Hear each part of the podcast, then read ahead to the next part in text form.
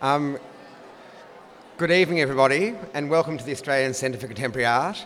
My name is Max Delaney, and I'm Artistic Director here at ACCA, and it's a great um, pleasure to welcome you this evening to our Cities of Architecture um, lecture, um, this, this evening focusing on Barcelona. The Cities of Architecture lecture series happens on a monthly basis at ACCA, and next month we'll be travelling to Isfahan with Justine Clark and Miriam Gousset. Justine Clark is an editor, writer, and honorary research fellow at the University of, Me- of Melbourne, and Mariam Gousset is a lecturer in the architecture um, uh, faculty of the built environment at the University of New South Wales. So, details you can get from our website on the programs page. Um, but this evening, I'd like to begin by sincerely acknowledging the Boon Wurrung, traditional owners and sovereign custodians of the land upon which we meet along with the Wurundjeri and all Kulin nations, and we extend our respects to elders past and present, and to all First Nations people who join us this evening. Before I welcome our guest speaker this evening, I'd like to first thank Starward Whisky for their Sangria Brava cocktail, a twist on the Spanish summer classic, perfect for a Melbourne winter's, winter's night. Um, I'd also equally like to thank our partners at Abercrombie and Kent, bespoke travel consultants who offer unique and informed travel and cultural experiences around the world. This evening, it's an honour and a great pleasure to welcome and introduce our guest presenter, Professor Mark Burry. Mark Burry is the founding director at Swinburne University's Smart Cities Research Institute, an appointment he took up this year in May 2017. Mark is a practicing architect who has published internationally on two main themes putting theory into practice with regard to procuring challenging architecture, as well as the life, work, and theories of the architect Antoni Gaudi. He's been senior architect to the Sagrada Familia Basilica Foundation since 1979, pioneering a long distance collaboration with his colleagues based on site in Barcelona. Tonight, Professor Burry will be speaking to us about Barcelona, which is a city of great architectural significance, informed by the exemplary urban planning of Ildefons Cerdas' mid 19th century grid, which governed the city's urban expansion from the Barrio Gotico. And it's interesting to note, as we actually learned last year that Barcelona, I believe, is now one of the densest urban centres in the world, whilst remaining largely a city of buildings which um, are seven stories tall. Barcelona is, of course, the home of Gaudi, but also hosts many key architectural works by um, architects including José Luis Sert, Le Corbusier, and Mies van der Rohe, key pioneers in the modern movement who made their initial mark in Barcelona in the early 20th century. Professor Burry's deep association with the city began in 1977, leading to an internship with a small but dedicated project team completing Gaudi's Sagrada Familia Basilica in 1979, evolving into an almost 37 year long career role as architect and researcher for much of the task that Gaudi left to his successors. Although Gaudi has been Mark's abiding interest, it has been the successive waves of Barcelona's urban design innovations that have been the most thought provoking outcome from his four decades long association with the city, starting with Cerda's provocative prototype for a smart city. In his talk tonight, Professor Burry will outline the history of the city's development from a Roman Mediterranean port to a thriving metropolis with an unparalleled progressiveness. So it now gives me great pleasure to hand over to Mark, who will speak about Barcelona in more depth. And there'll also be time for questions at the end, and there'll be a roving microphone, so please, um, please join us in welcoming Mark Burry.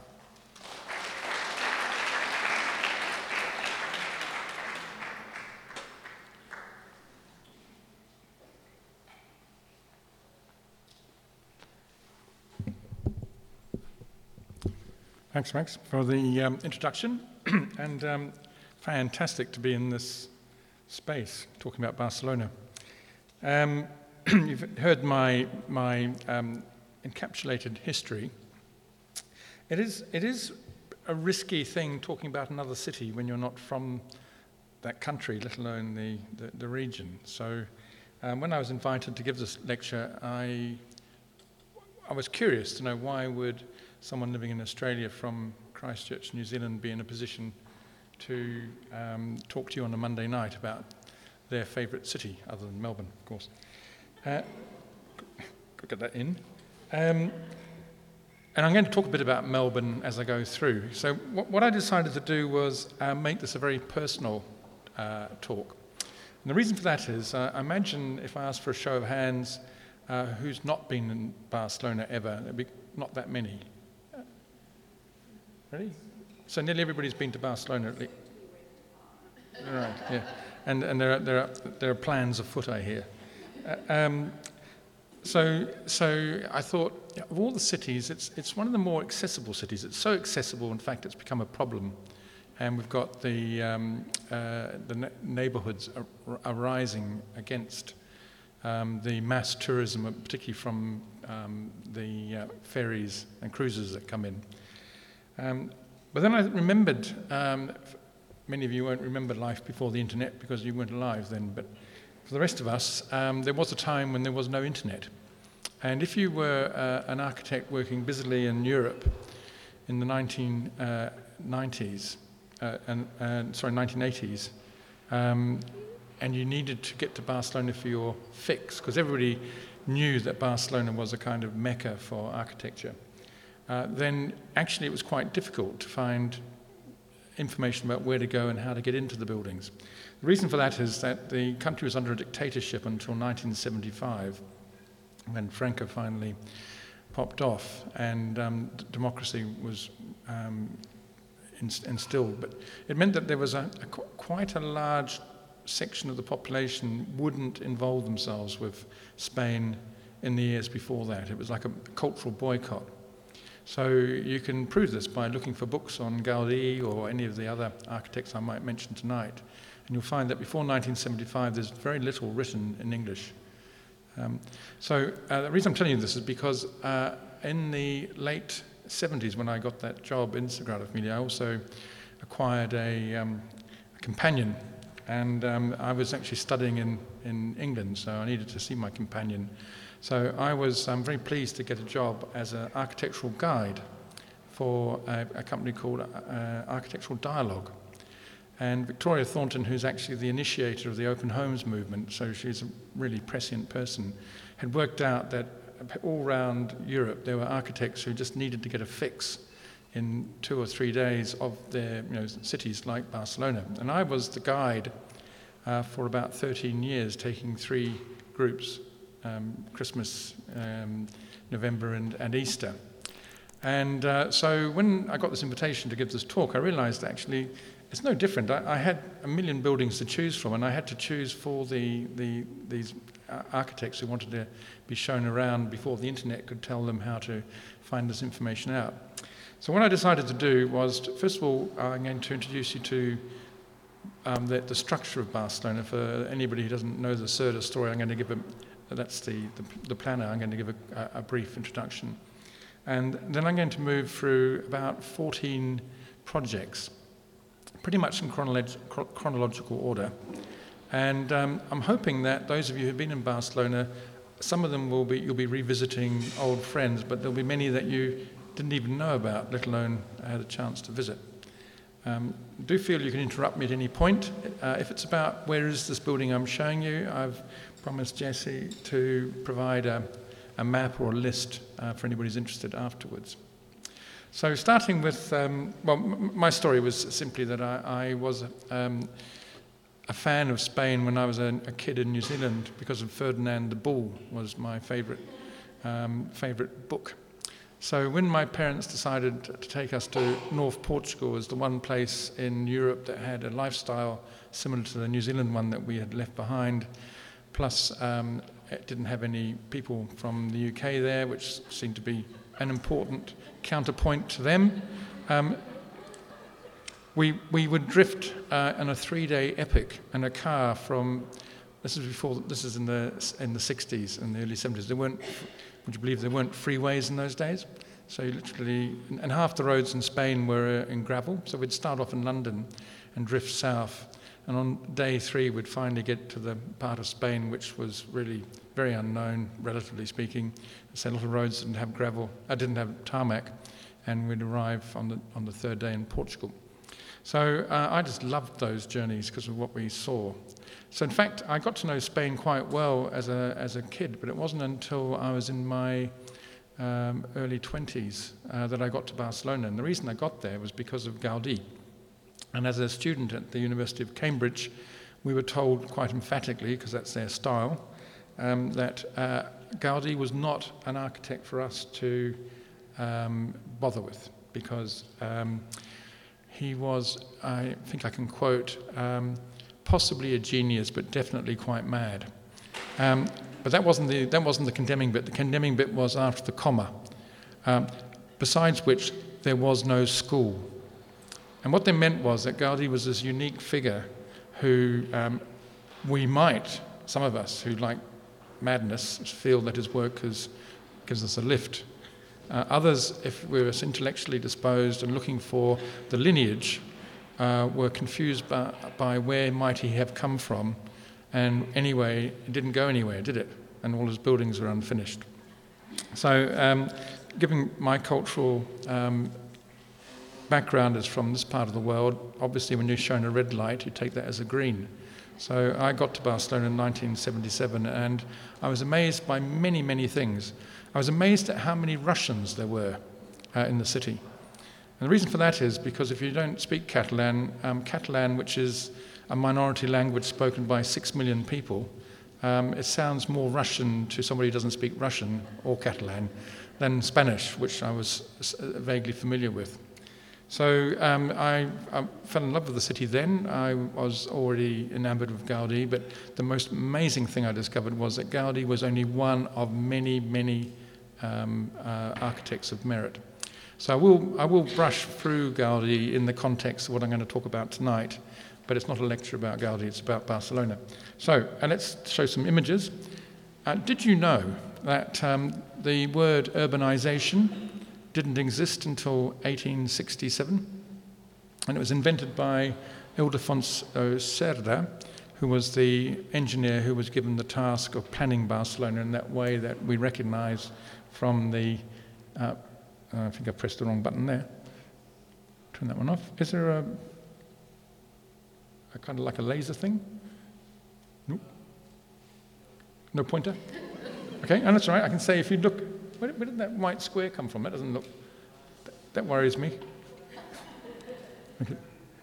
If you, if you can see the bottom half of the book is, is the uh, Gothic part of the, of the city. It's a, a Roman uh, port called Barcino. And up until the 1850s, the Madrid central government would not allow the city to expand beyond its borders. But when it came to um, you know, it just became a, a crisis, a lot of illness.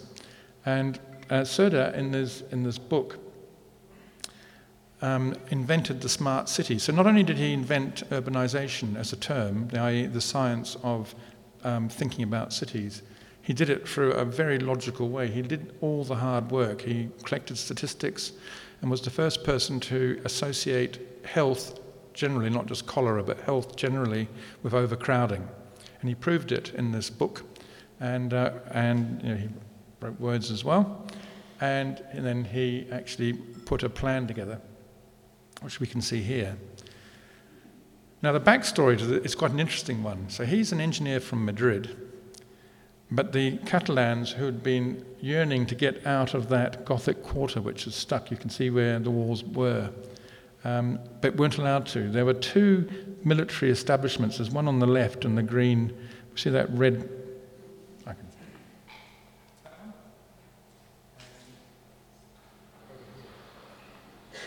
actually, that's the plan. But um, there were two of these citadels, and the Catalans actually began to see, well, probably always saw these citadels as forces of oppression rather than defensive uh, for their things.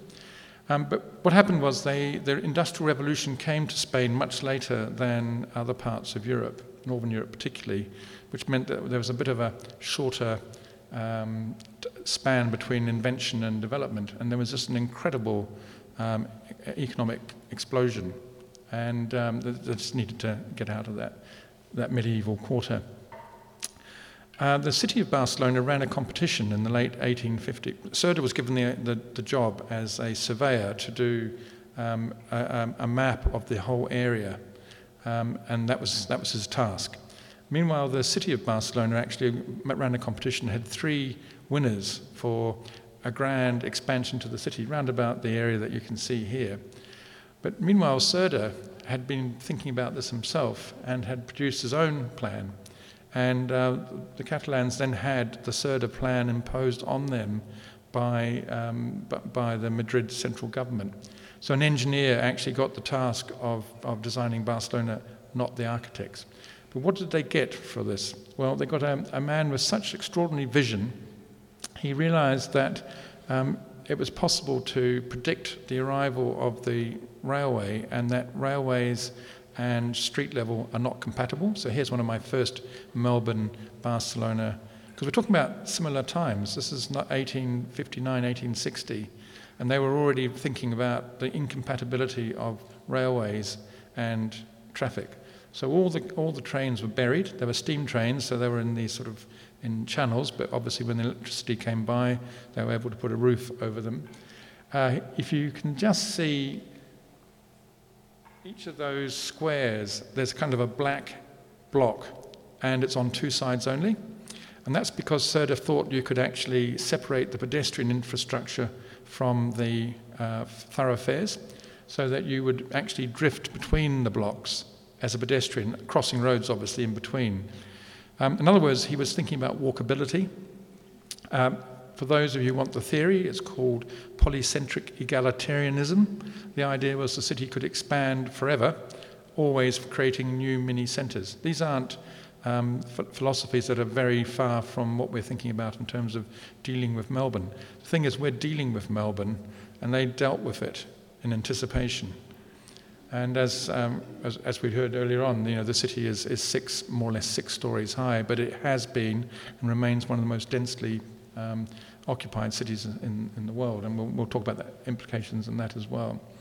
Um, the grid had to accommodate the existing uh, cities of the, the old city down in the south there, and up at the top of the picture there's Gracia, and you can see there's a river on both sides. So the polycentric egalitarianist um, opportunity were, were rather limited by a river, by the sea, by the mountains, which aren't shown uh, to the top of the picture, and another river on, on, on the left.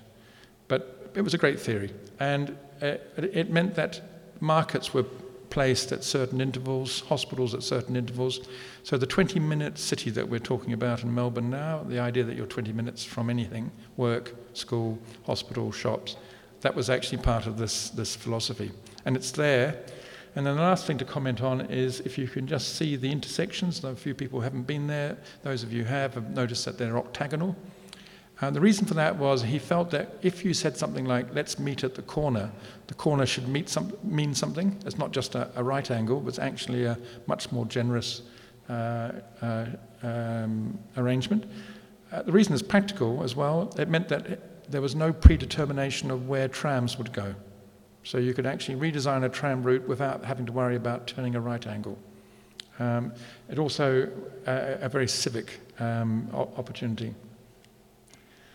So my first um, uh, building to look at is Santa Maria del Mar um, in the Gothic Quarter.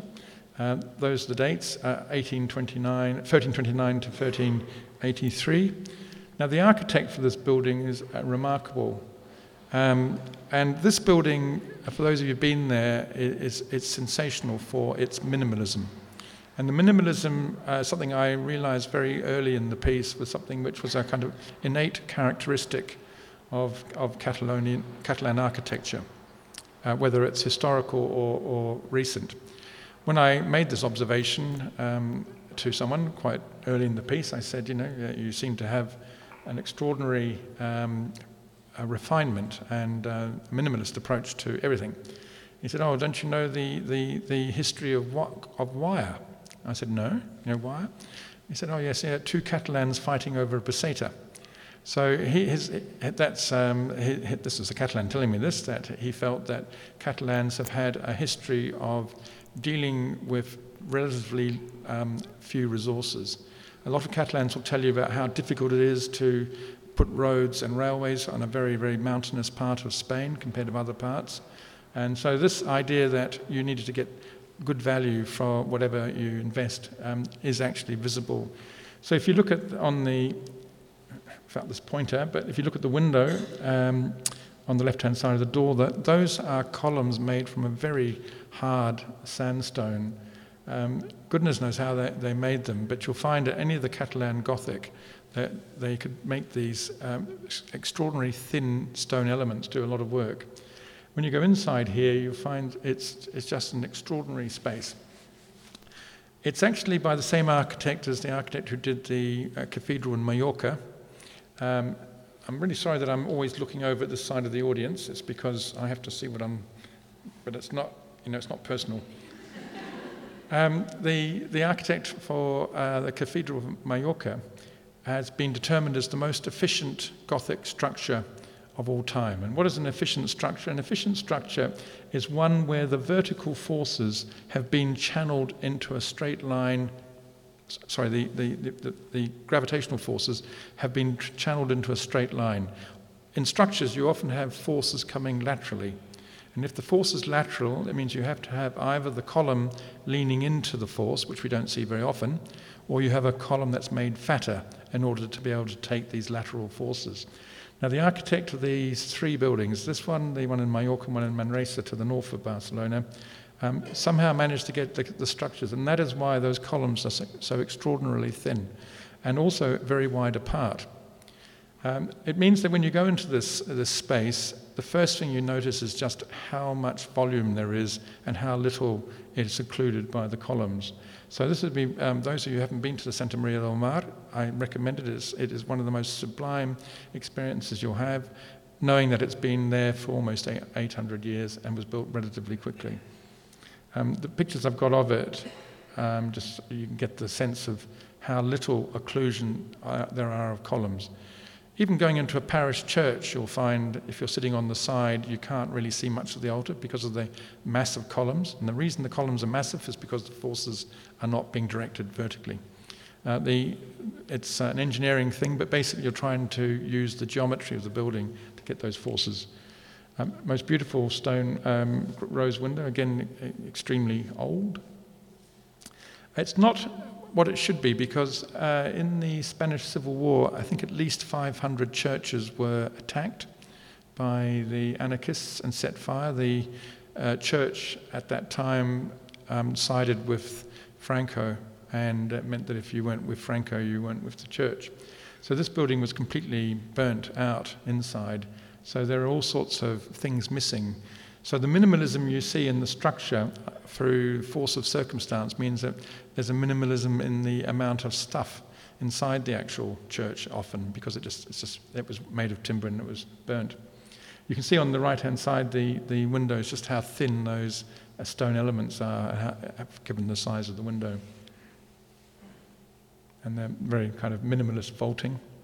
So very early Gothic. So early Gothic in terms of the style, but um, far, you know, performing far more, far much, far more significantly than Gothic. Um, you would typically see the organ. And then there's columns that you get going down the nave just literally simply turn round and do a circle round the ambulatory. So, in terms of minimalism, there is no way you could make a simpler gesture structurally to get this volume enclosed.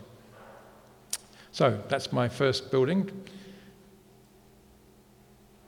There's the ambulatory.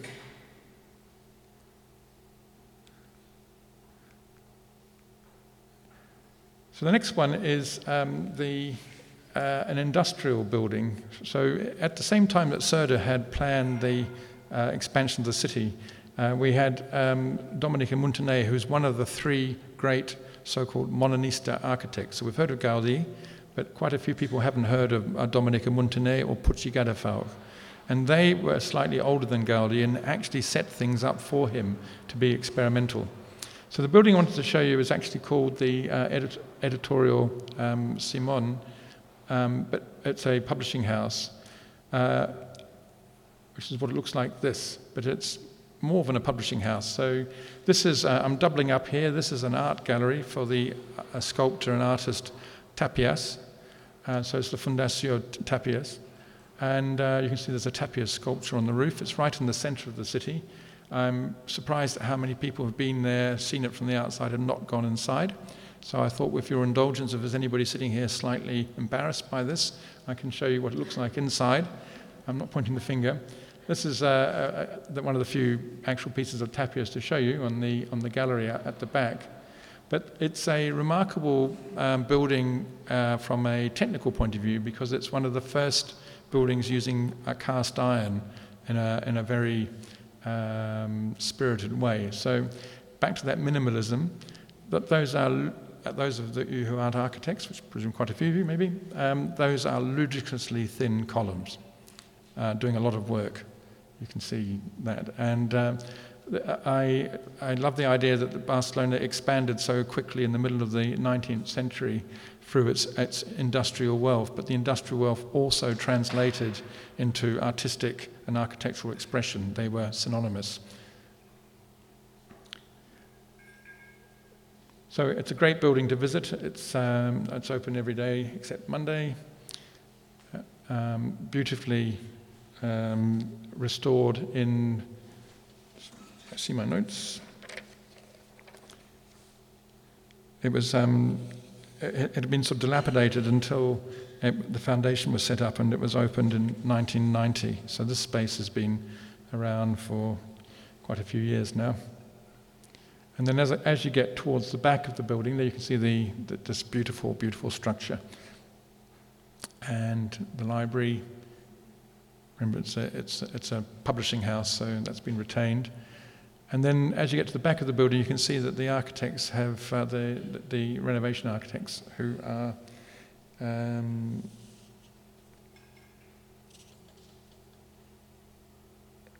a couple called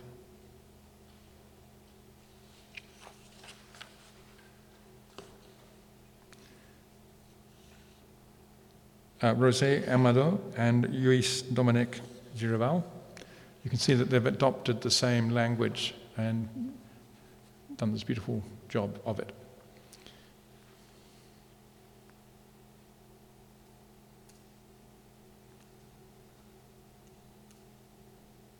And then there's fa- fabulous roof terrace at the back.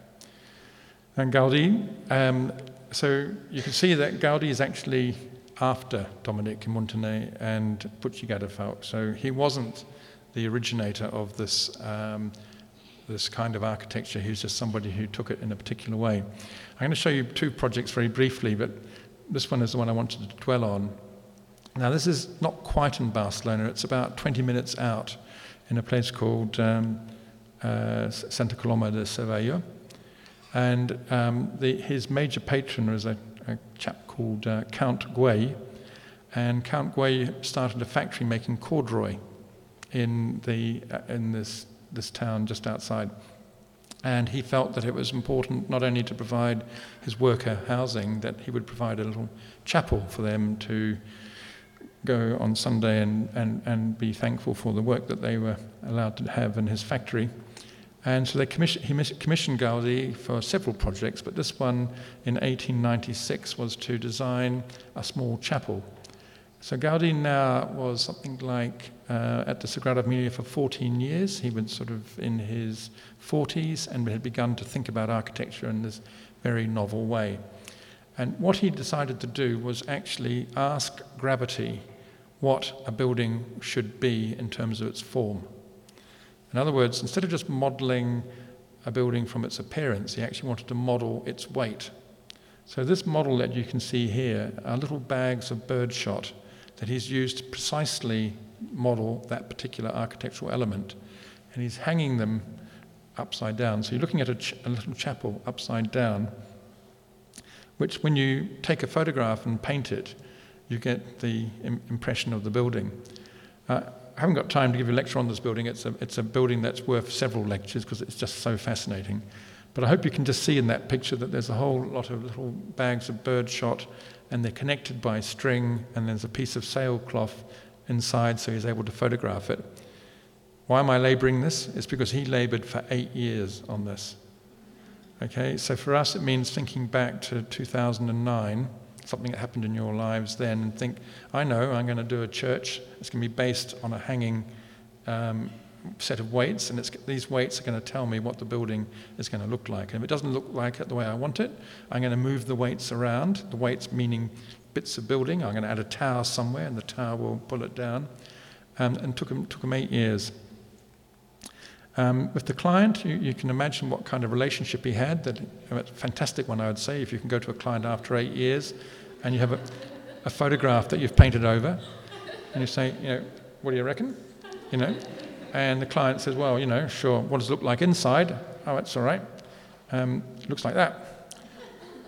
And so, what this shows us is that Gaudi, who um, was actually a very conservative man, he started off uh, life uh, from a very humble origin. His father was a coppersmith, so the story goes is that he saw his father convert sheets of flat copper into kettles, so he got this you know, spatial sensibility from the earliest age.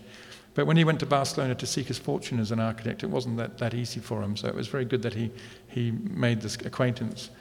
But he went from this, um, uh, when he started doing quite well, apparently he, he got sort of a bit above himself. He would arrive on site in a horse and carriage and take the window down and bark out orders and then put the window back up.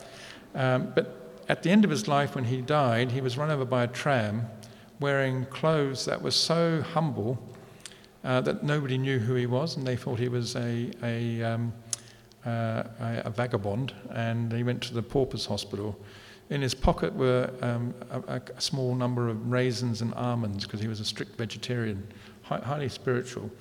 So it's quite an interesting thing about Gaudi. He was incredibly conservative in terms of construction.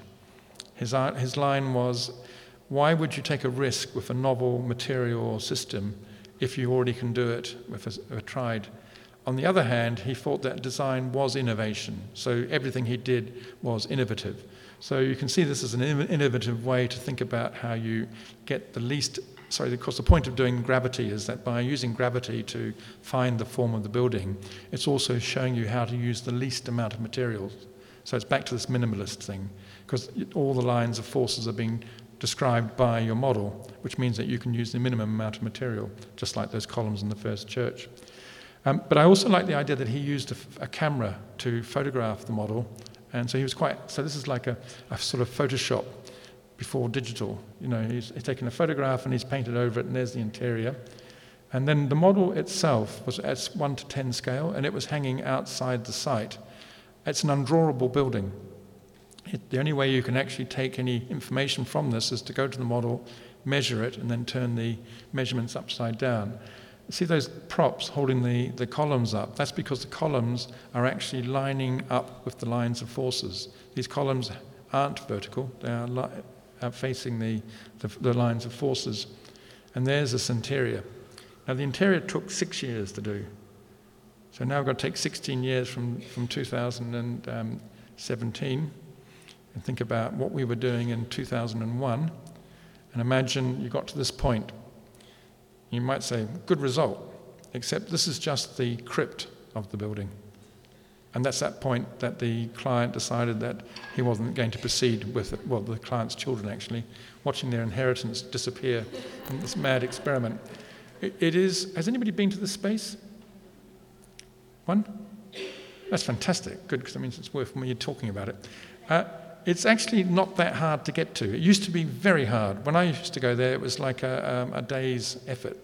Because um, once you got to the community, you then had to find the building. But now it's all signposted. There's a little train that goes every 10 minutes. And I think they even charge you money. Um, but it is the most extraordinary space. I've been there, I wouldn't say hundreds, but definitely many tens of times. Still has the same effect. I go in there and something sort of skin curls, something. It is just extraordinary. There is no steel, there's no iron, it's all just brick, apart from the columns, which are basalt, pieces of basalt just plucked out of the ground, already formed in this hexagonal shape.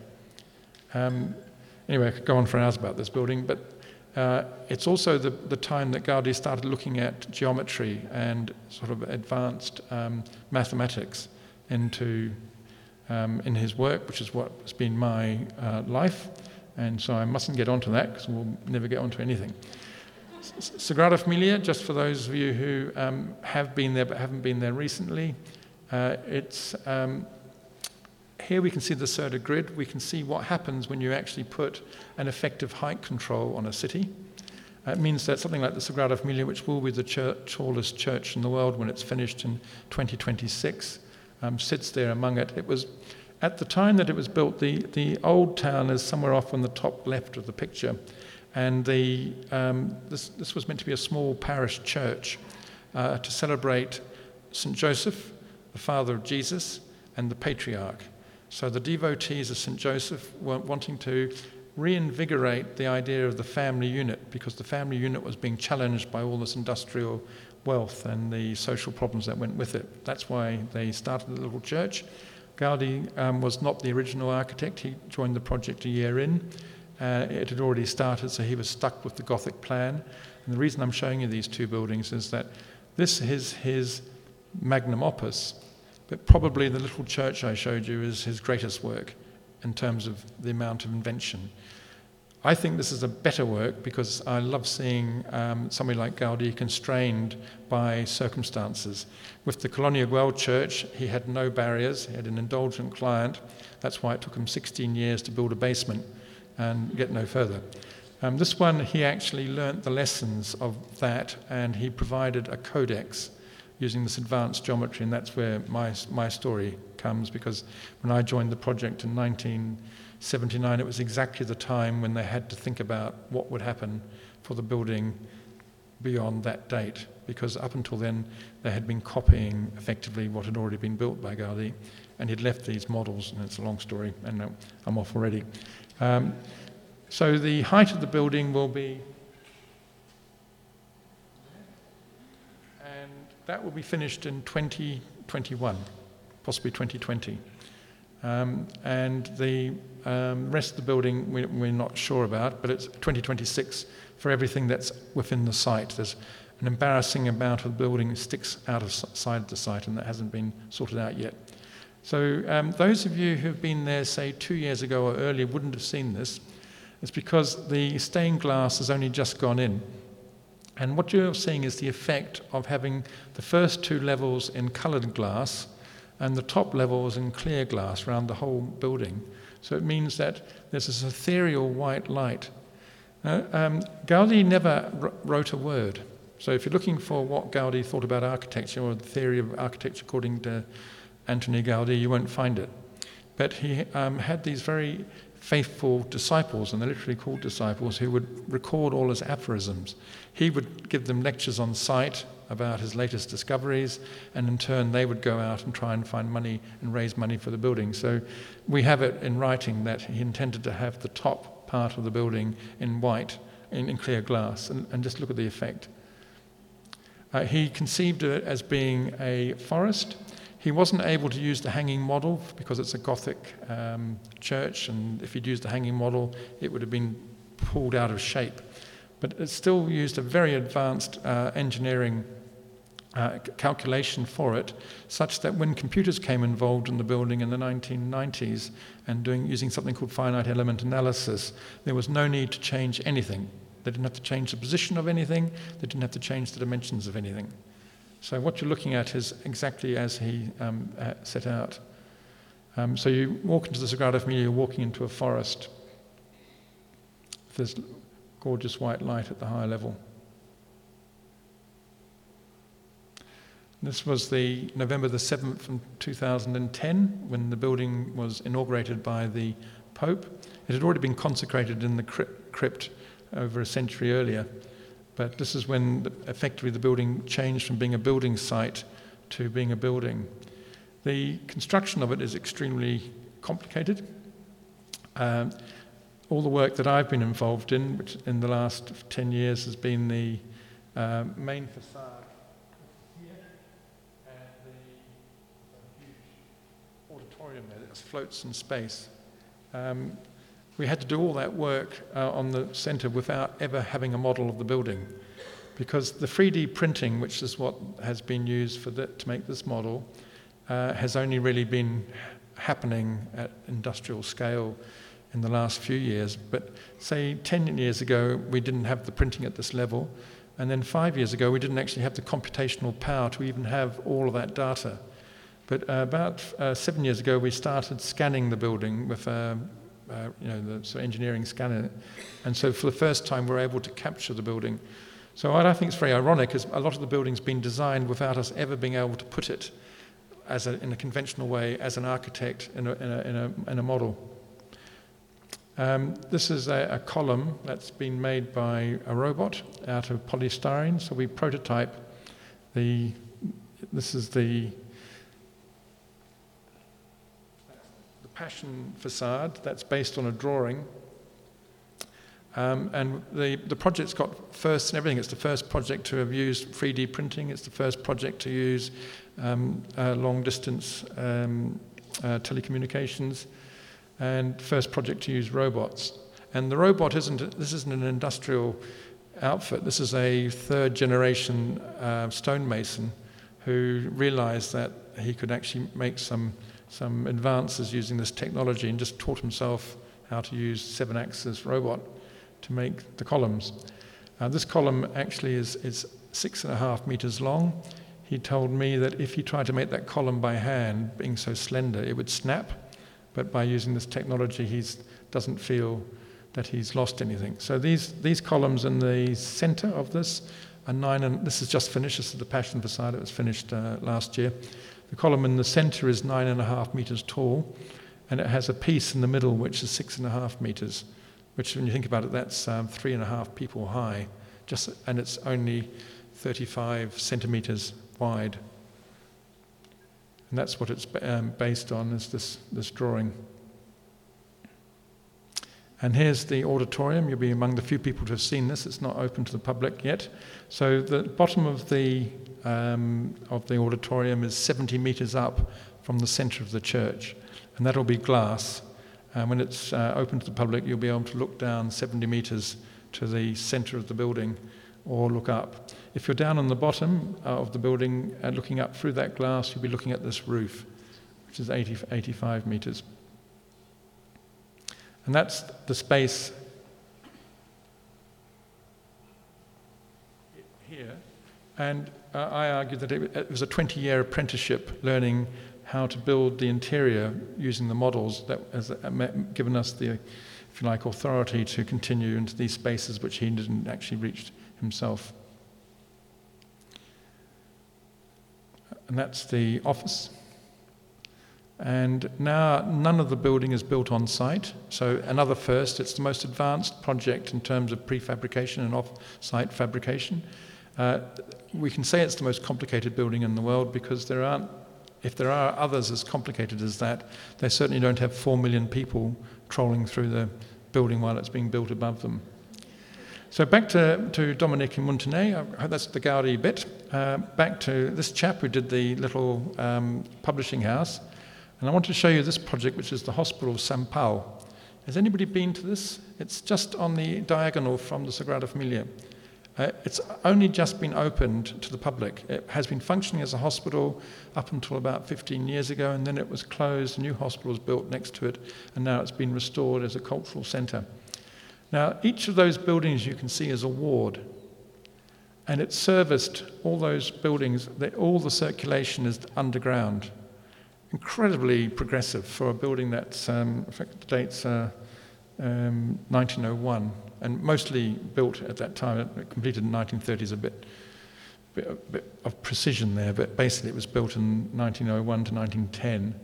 And so this is the main entrance. I'm just going to show you some images of the interior. It's a public hospital, um, not, not, a, not a private one. And um, what I'd like you to think about as you're looking at these is uh, what's, what's the difference between uh, 1890 uh, Barcelona, sorry, 1900 Barcelona and 19 and 2017 Melbourne? That our public architecture, we feel we have to shave dollars off it, whereas they felt it was crucial if you're going to go and have a hospital experience that this would be your arrival point and going through, and that's looking down over the hospital back to the Sagrada Familia. So if you're at the Sagrada Familia, it's relatively easy to get to this. Um, if you went there a few years ago, it's because you were um, just an architecture nut. Now you go there because it's actually a place that you can visit by an architecture nut, I mean you had to actually get in through subterfuge. Now you can actually officially enter it. 1905, 1910, I think, probably the dates that it's. Um, so that's in the, this is in the, the main entrance area.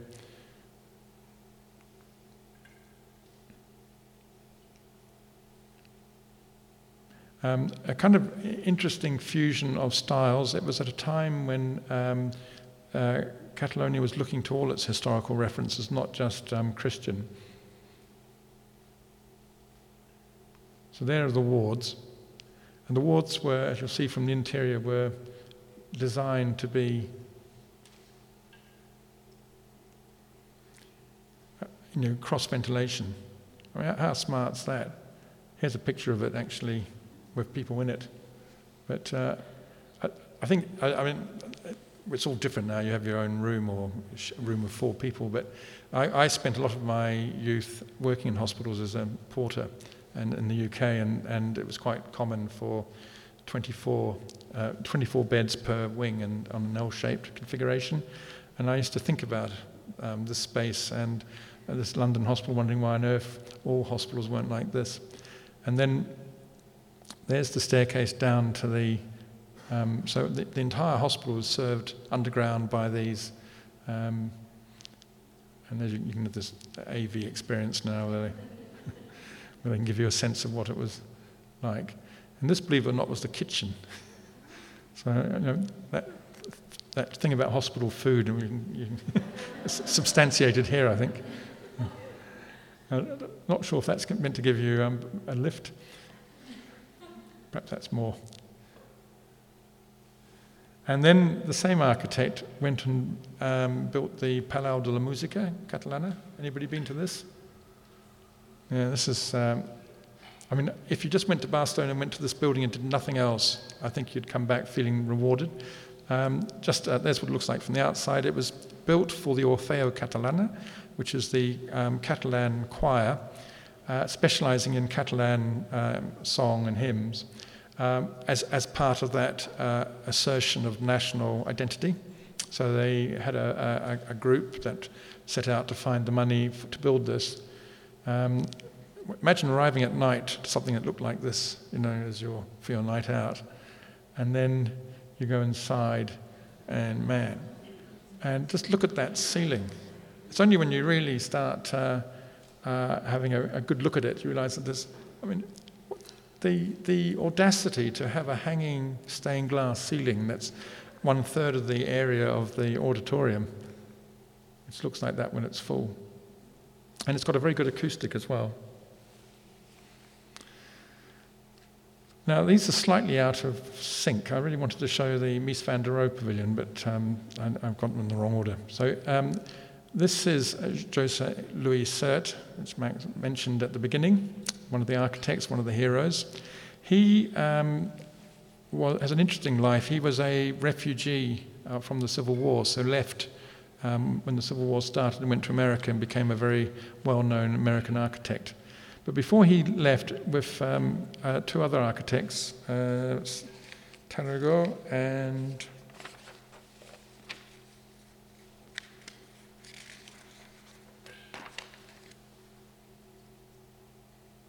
um, Soriano, uh, were part of a, a, sort of social architecture movement. So Cerda's grid, which we started with, got corrupted very soon. His idea was that you had block on each side of the, of the square, garden in the middle, and people would just wander their way through in this, um, this walkable city. And as I say, the people who owned the land realized that actually, what's the point of keeping the ends open? You could put a building there too. So very soon, by the, by the end of the century, there was a problem, and there was another competition, and there was the Plan Jaussely, which was uh, won by a French chap to try and sort of sex, sex up the city because it was looking a bit, bit, bit grid and ordinary.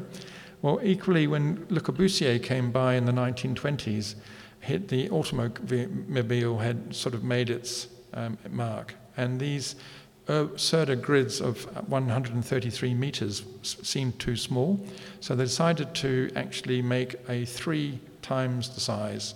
So the city block would be 400 meters rather than um, 133. And then cars could race along and they could have um, housing to suit. So the Casa Bloc, uh, so this is the, the tuberculosis, um, but I won't go into that. The Casa Bloc was invented as a radical new form of social housing, low cost, um, a lot of shared facilities, and they um, uh, went ahead and built one. So this is what it looked like as a, as a model. And here it is built. Um, unfortunately, it coincided with the beginning of the Civil War, so it got interrupted. And the, you know, the very, very far um, sighted socialist agenda that they had for getting low cost housing for people who otherwise wouldn't be housed at all was, was completely corrupted because Franco took it over as a barracks straight after the war. And then for many years after, it became the, the, um, the, head, the, the accommodation for the hated um, civil guard uh, right up until relatively recently. But now you can go and visit it. This is what it looks like inside. Very, very simple. Um, not so much austere, but um, certainly not extravagant. Um, Catalan uh, vaulting, the, the famous um, building technique that's typical of the region, is actually used for the staircase. Here you can see before restoration and after. So one of these units has actually uh, been restored, and Saturday mornings at 11 o'clock you can book to go on a tour, and it's a great, it's a great, it's a great thing to visit and see. You know, at times before our own, a, a big effort to try and deal with homelessness properly. Um, again, you can see very, very um, low cost, but enough. Um, that's the scullery, and then very straightforward bathroom, and a combination of shower and wash and clothes washing. And the sort of rather austere way of getting into the building wasn't echoed at the back, where each had a, a, um, a, its own balcony. Now, at the same time, more or less, it's just a few years earlier, which is why I should have shown you first, um, Mies van der Rohe won the competition for a pavilion um, for the German government. So this is after the, the problems of the First World War and before the, the problems of the 1930s, but coincided exactly with the birth of the modern movement, um, the Congress of it, Modern Architecture, which basically set the agenda for our architecture for the next, 20, uh, next 50 years, was born, and this building was iconic. And uh, a lot of people have been to it and seen it. Um, it's minimalist in every respect. There's my, uh, this is taken from Apple Maps. Um, I, I suppose a lot of people have seen it, I hope. Um, does everybody realize that it was never meant to be more than a temporary building for six months? Um, and uh, it's such an icon for the modern movement because the fact that it was built, did it six months and taken down, and then we had 50 years of, of the modern movement with uh, this kind of rational modular architecture, and this is one of the precursors. But one of the most extraordinary things is, as a precursor, it existed only as photographs. But in the 1980s, uh, there was a big effort to raise money to rebuild it. And I, every time I see it, I'm still not convinced that it was better for me before, because I'm, I'm, of a generation that was influenced by the building through the black and white photographs, not by its actual existential reality. But it's, um, it's a, a, great place for um, evening events. I've been to quite a few now where there's been a, you know, a, after a conference or something, you just get, go there and have a glass of cava. Um, it's an insincere building, in my opinion. The, uh, if you go and tap the, the masonry, which might seem a bit of an odd thing to do, but if you were walking along that green wall, if you tapped it at the, at the, at the left end, it's nice and solid. But as soon as you get down past it, it's actually very thin plates. And I was able to actually access the photographs of it under construction. It was never anything less than wallpaper. It presents itself as these uh, iconic, um, you know, reductive. There's, there's travertine, there's um, onyx, and, um, and there's green, green marble. But actually, they're just kitchen dining, you know, just um, slabs um, on a, on, a, on a steel frame. Also, this particular stone doesn't like the weather, so uh, disastrously after the first five years it went white. I think they've found some chemical now to sort of get, it back to its, because it's, you know, it's most ex- exquisite dark green when it's fresh, but it's just not meant to be outside.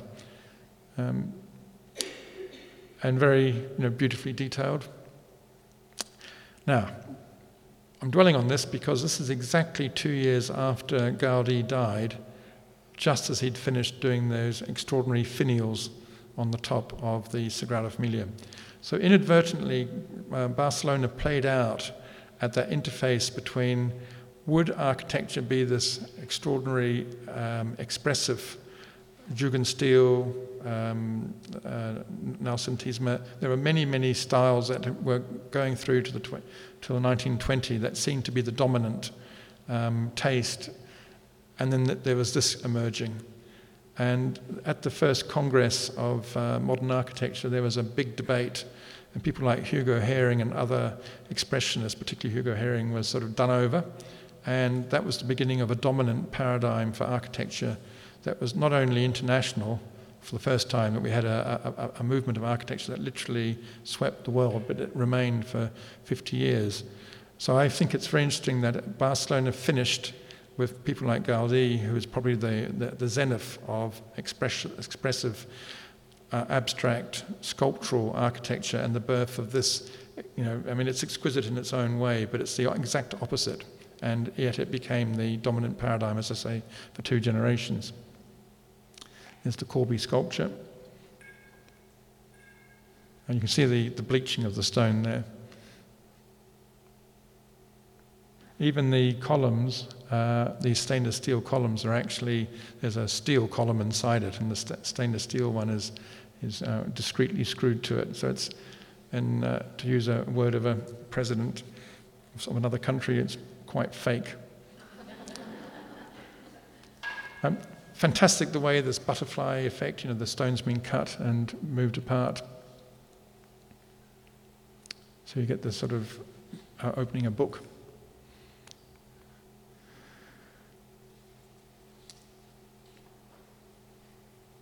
Uh, that's wrongly titled, I'm afraid.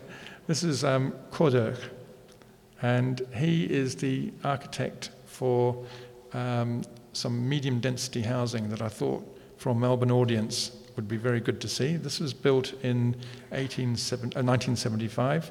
Coderch, I think it is um, uh, Antonio Coderch, was not only a member of the modern movement, but he was actually a member of Team 10. So they were the most influential group of architects in the middle of the modern movement in the 60s and 70s. And this is this um, uh, medium density housing in a very um, high end part of the city. And if you just start looking at the plans, and um, if you, I don't know if any of you have actually taken the trouble to look at the plans of the tower blocks that are on offer to us, you know, these things that are going up. I have never seen anything even approaching the sophistication of what you're looking at here. Um, that's many flats you're looking at. And the car parking's underneath. The bit in between the flats is open. It's not, there's no cars going down there and this is what it looks like. So we used to take the architects there in the 1980s on this, these tours, and they would just scratch their head at the sheer numbers of people that were being accommodated in a way that was actually um, very inviting. So this is something that in Melbourne we need to do more of, in my opinion. It's what's missing in our, our repertoire. We seem to be either going outwards or upwards, but you can get very high densities and um, and a peace and quiet. It doesn't have to be um,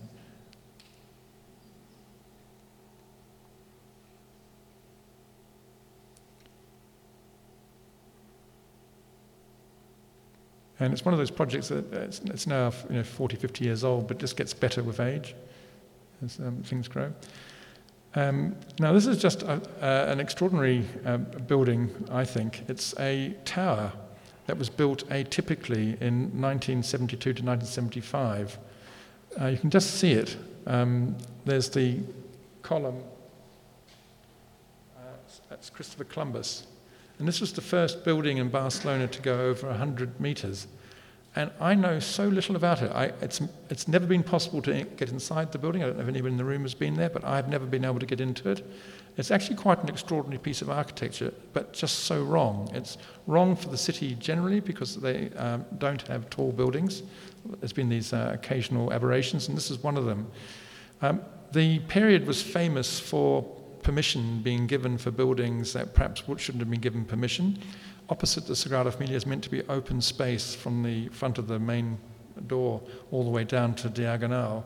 And in the 1970s, permission was given to build a block of 40, uh, 48 flats, even though it was gazetted as, as, as open ground. Something else must have happened like that there. And I know very little about the architects, except that um, this um, chap is, is Rebas, and he, he died. Um,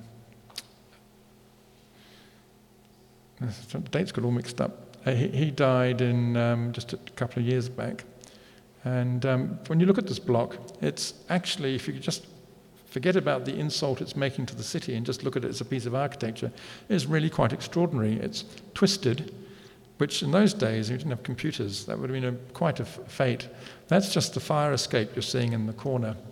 And then the top of the building, it's like a completely different um, form, an absolute radical piece of tall architecture for its day.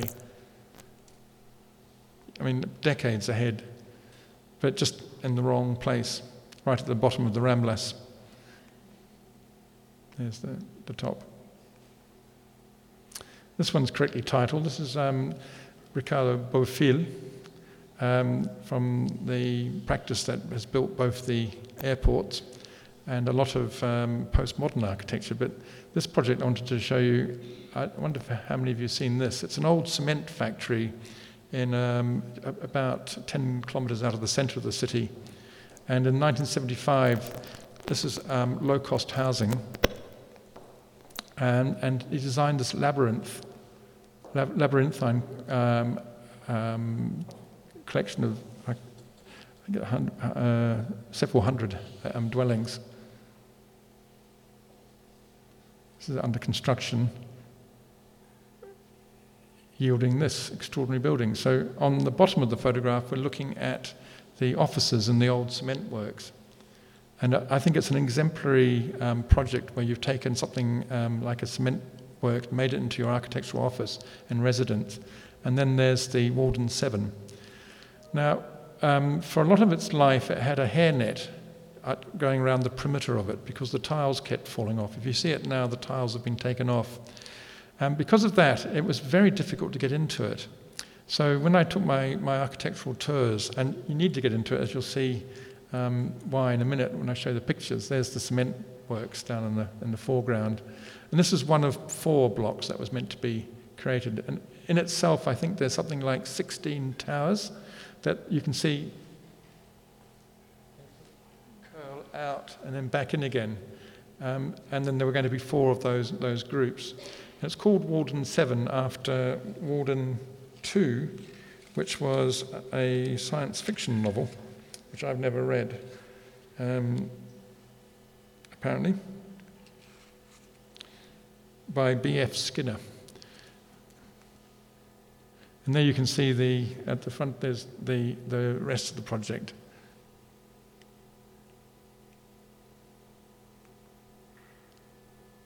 So I think the tiles have survived on the, on the balconies, but not on the flat wall.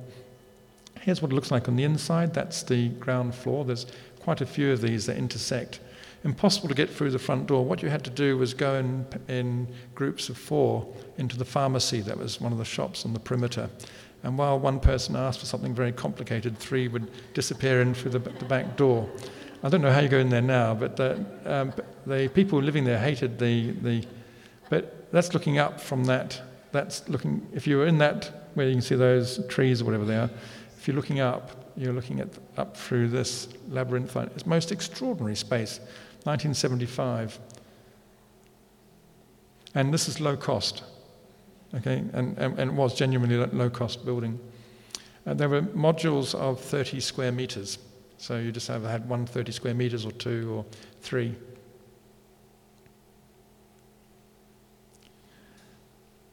And then uh, Sert came back from America and led the design for the Foundation Miró which is the, you know, the great Catalan uh, sculptor and painter. So Catalonia is distinguished by the fact you've got um, um, Dali, Miro, and Picasso, among others, and Tapies, all great figures of the 20th century art, all from the same city. So um, all of them, the, Picasso has a museum but not a foundation. This is a foundation that Miro actually, towards the end of his life, contributed to the design. And it's um, pure Sert. This is the, the best of the modern movement, I'd say, with the skillful handling of light, volume, and it's basically a promenade. You go in one door and you end up going on a journey through the Miro Foundation. This is what it looks like. It's halfway up the hill. And I, I think no visit to Barcelona is complete if you haven't had a chance to visit the foundation.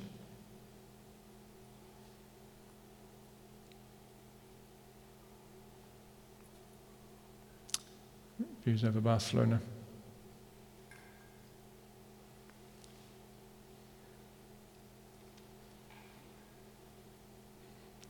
quirky bits of Miro.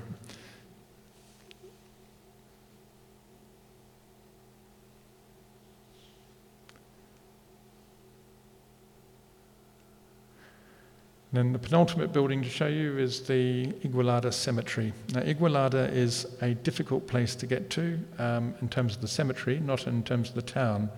It's about 30 kilometres from Barcelona, and there's a train every 15 minutes to it. But the actual site um, of the cemetery is, you see it there, it's, it's by um, uh, Enrique Miralles and uh, Pinos. They uh, divorced, uh, he married Benedetta Tagliabue um, and then he died tragically very young, um, um, I think aged 45 from a brain tumor. But this was a project which I think sort of was the pure synthesis of their, um, them as a couple. And um, I interviewed him uh, for a, I interviewed him on the subject of um, disaster and, um, and collapse. And the reason for that was that there had been a, one of his buildings, there had been an engineering failure. And unfortunately, the, the, the magazine that it was for collapsed before it was ever published. So it's never been published. But I got a lot from him because the interview was in Catalan, and he told me he'd never been interviewed by a, a Catalan foreigner, a foreigner speaking Catalan. So he was very um, forthcoming. He came up with lines like, um, ah, yes, computers, because his work always looked like it ought to have been produced by a computer. It's just so complex, but it was never, it was done by hand. He said, oh, computers, yes, magnificent photocopiers. But he, did, but he did tell me in no uncertain terms what he thought about the council that um, decided that the most crummy piece of land was where they're going to put the new municipal cemetery.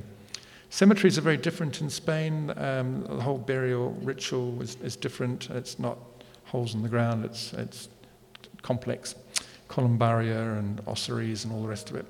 So, in this terribly um, austere piece of, of ground, they worked their magic and sort of played a journey so that um, when you come to visit or whatever you're doing in the cemetery, it's this interface between life and death, and just with the most um, cheapest materials and beautifully wrought architecture.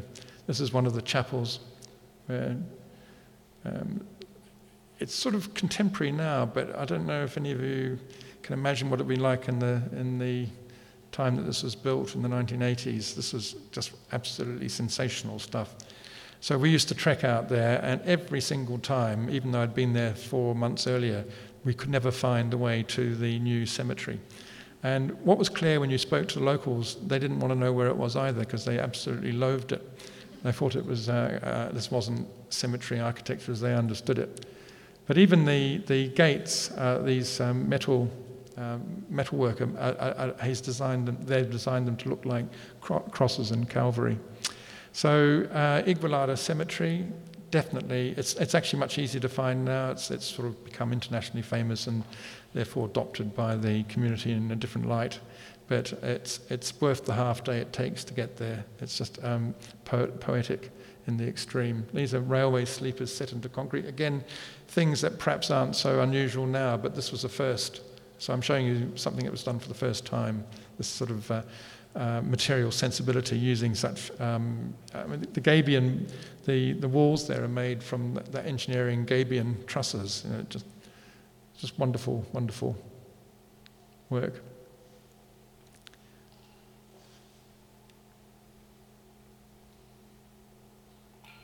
So every, everything sort of talking about this sort of pathway of life. through to the end. Those are the family niches. And Miralles himself is buried, buried here.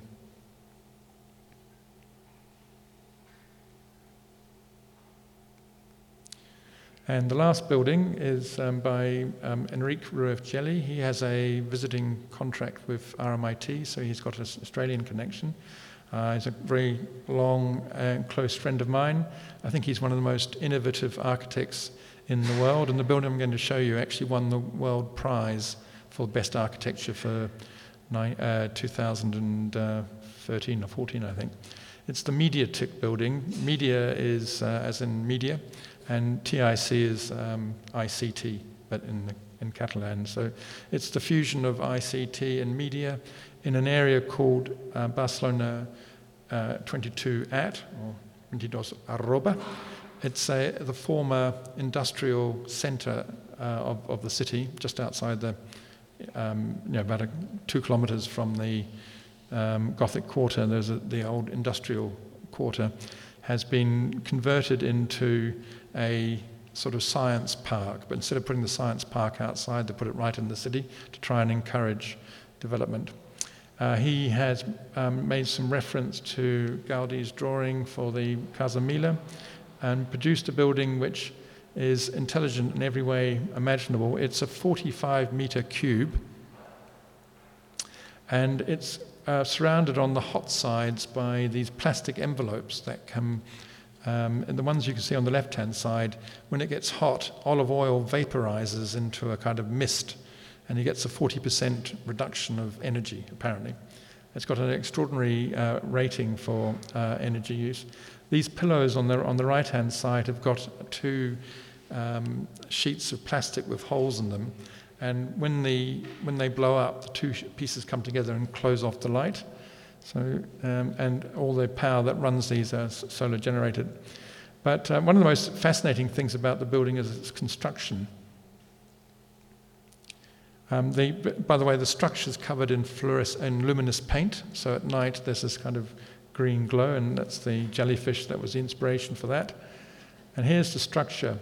What he found out was that 16% of construction costs in Spain at that time was the um, cost of the scaffolding you need to support the building while it, go, while it goes up. So what he decided to do was build the building with the roof first and then just jack the roof up. Um, the structure's been optimized in the way that Gaudi was with the hanging model. You can see the structure is actually not in any um, um, regular pattern. It's actually where it needs to be for the forces that it's dealing with. And then if you look at the construction sequence, there's the roof, and um, it just kept building each floor because the whole building hangs from that portal.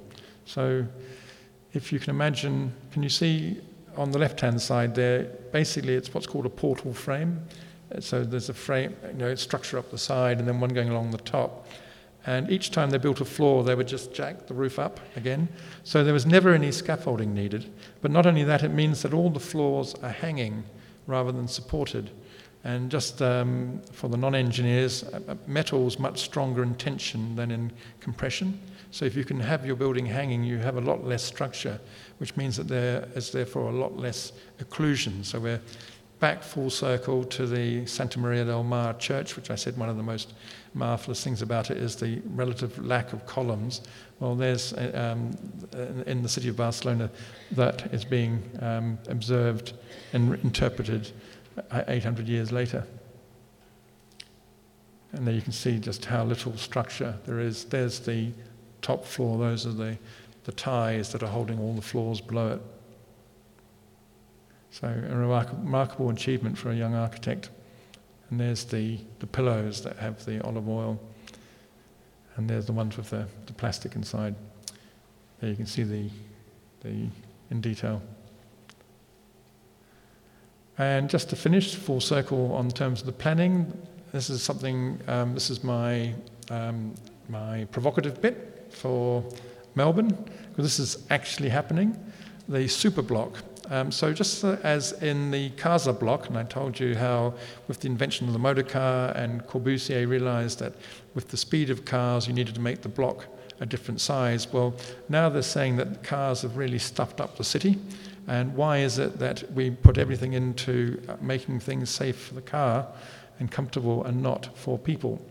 So th- they have actually uh, last year built a super block. They've taken, in fact, the building I've just shown you is, uh, in that square there. They've closed off a three by three grid. And so on the left hand side, you can see the current model, which is just this chaotic mix of cars, pedestrians, and trucks and buses. And then on the right hand side, you can see that it's been reconfigured. Um, so this is how it works. On the left hand side, you've got in Barcelona, every road is one way, so they usually alternate. And by making it this one, you've still got the alternate up and down, cross. And then you have this um, area that's restricted at 400 meters, so the super block where the, the speed is 10 kilometers an hour. Um, they're saying that if you took a well known square in Gracia, which is 2,000 square meters, that's actually equivalent almost to one of these um, octagonal uh, intersection blocks in city.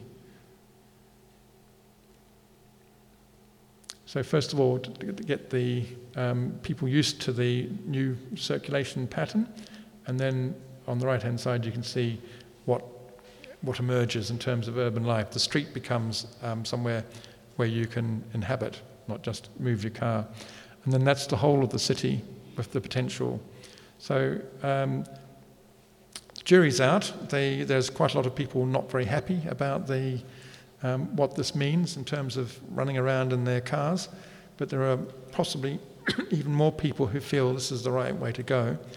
Um, my, my money is on the fact that they will do this because I'm going to conclude this talk by saying that what I hope I've expressed is a set of architectural and planning innovations that aren't just a little blip in the continu- continuum, but actually something that Barcelona has consistently offered us.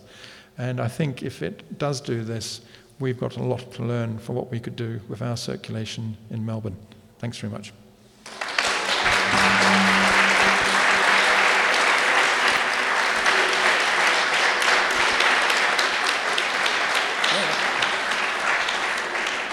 Thank you very much, um, Mark. I just wanted to um, open up to the floor if there are any questions. I can bring the microphone around.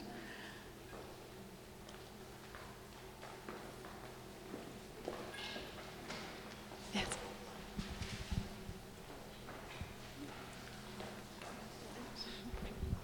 Thank you. Um, fantastic uh, talk.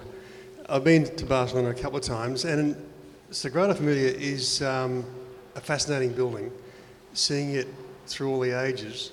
Um, I've, I've wondered how you get from Gaudi to today, interpretation or divine guidance. How do you, how do you get there? Well, I mean, the fact is that um, the client is still the same client, and they still want a basilica. So that's been the continuity. Uh, I was asked to give a t- talk in Christchurch after the earthquake to try and give them some inspiration for what they might do with their, their cathedral.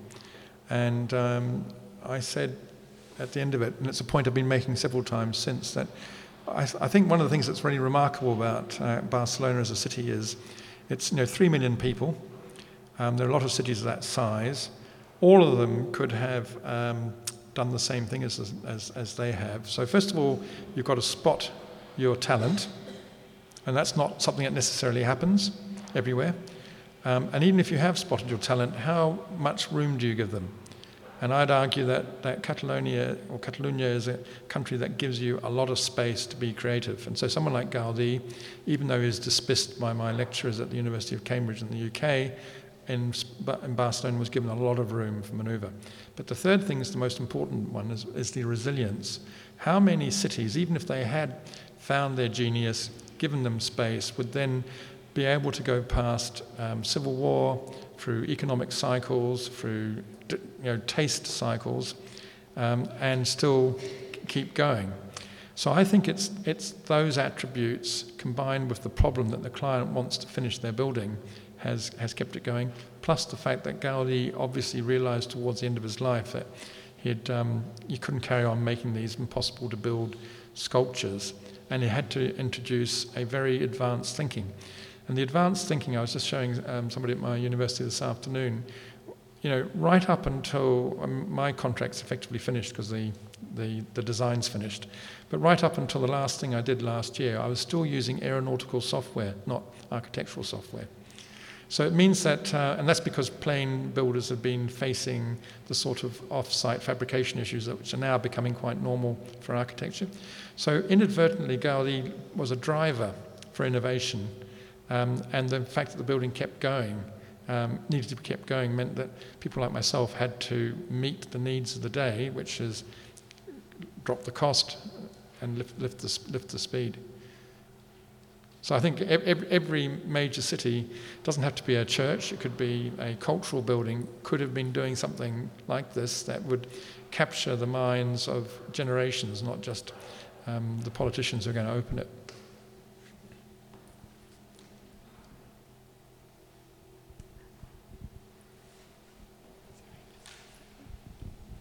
Um, hello, I'm a, I'm a heritage architect, and so I'm fascinated by this that split that you described in the 20s to Mies and on one side and the minimalist modernism, and a crafted background where we have, I think, fundamentally a human scale in what we see and what we do.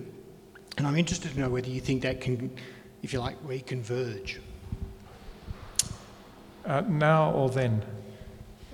In the future. So, um, if I was giving my Gaudi lecture and I was doing my kind of my normal one, I would show what I had to do for the first period when there were no computers. And so, I'm the only person alive. I'm the only person ever who's actually worked manually, in a, you know, rotring on the project and digitally. And it meant that inadvertently I, I did my eyesight in at a very young age because it's extraordinarily fine work. And I, have got two brothers, and they, they never got glasses until their sort of 50s, and I had glasses since, since 20s. So I, I, I, think it's that, that. So I was quite keen to find ways to um, be more productive. Uh, so when the computer came, I, um, I'm not a natural, in, I'm not naturally inclined to technology, but I was inclined to see what it could do. And I was fascinated by what architectural software couldn't do, which is why I ended up looking at um, computer software, at uh, aeronautical software. Now, in the 1990s, particularly when I used to lecture on the building around the globe, I would show lots of computer images which were actually taken with a slide camera from the computer because you couldn't actually do JPEGs and all that stuff. So you literally had to do the thing on the computer and then photograph it and, that's, and then show it on a slide because there wasn't any, any of these projectors. And um, I would constantly get people telling me about how clinical the computer was, or this, that, and the other. And, um, and I've, I've, found myself, how on earth do you talk to somebody who's never used a computer and has, hasn't actually. I'd, I'd, say things like, well, you do realize that if you ask me what color is my computer, I can't tell you, because as far as I'm concerned, I'm actually in the cyberspace. Um, I, I, no awareness what the rat, what the mouse looks like, what color the cable is. So um, I, I sort of inadvertently became a promoter. And I get quite a lot of people saying, well, this is all very well, but what's this got to do with me? And if I knew then what I know now, I'd say, well, hang on 15 years and it'll be you. Because that's, I know exactly that's what the cycle is. Whatever the Sagrada Familia has been doing, 15 years later has become more, more mainstream. So the, the short answer to your question is I just don't think there is. Um, there are some things which you do by hand, there's some things you might do with the computer, um, uh, there's all sorts of stories, like I've said to stonemasons. Uh, well, when I, when I produced, um, we produced our first 1 to um, 50 or 1 to 100 scale model on the printer, which is something you can't do by hand quickly, quickly enough. I said, oh, you guys must be really upset, you know, all that craft. And they looked at me and said, Well, why do you think we want to have our hands, you know, up to the elbows in, in plaster all day when we can do the work on the machine? Another one was when the um, I said to Mr. Mr. Mayo, this incredible um, guy, sort of 80 year old stonemason, found that if you got a wire with diamonds in it, which you normally use for cutting slabs, if you could move the stone in space while the wire was coming down, you could actually do a, a ruled surface. And this meant that the stonemasons, all they had to do was take the last centimetre of stone off and give it the, the texture. And I said to this guy, this huge guy of enormous arm, I said, geez, you must be really pissed off, you know, honest toil, you know, sort of hard rock, and now we've got this bloody wire. He, he, just again thought I was an idiot. He says, what I admire is what I do at the end of my fine chisel. I don't really want to spend my time producing it. So I've, I've just formed a view that it's not, it's not that crucial. It's what you do intellectually and how that translates into the artifice that's important. And, and, and, and anything that doesn't convey the humanity of the, and creati- the, no, the creativity of the author, in my book, is something else. That's reproduction. But if, if your creativity and humanity is coming out in some way that's uniquely yours, it doesn't really matter for me what the instrumentation is. Not, uh, not a lot of people agree with me. We might have to leave it there. We're at time, but um, can you please join me in thanking um, Mark for this incredible lecture?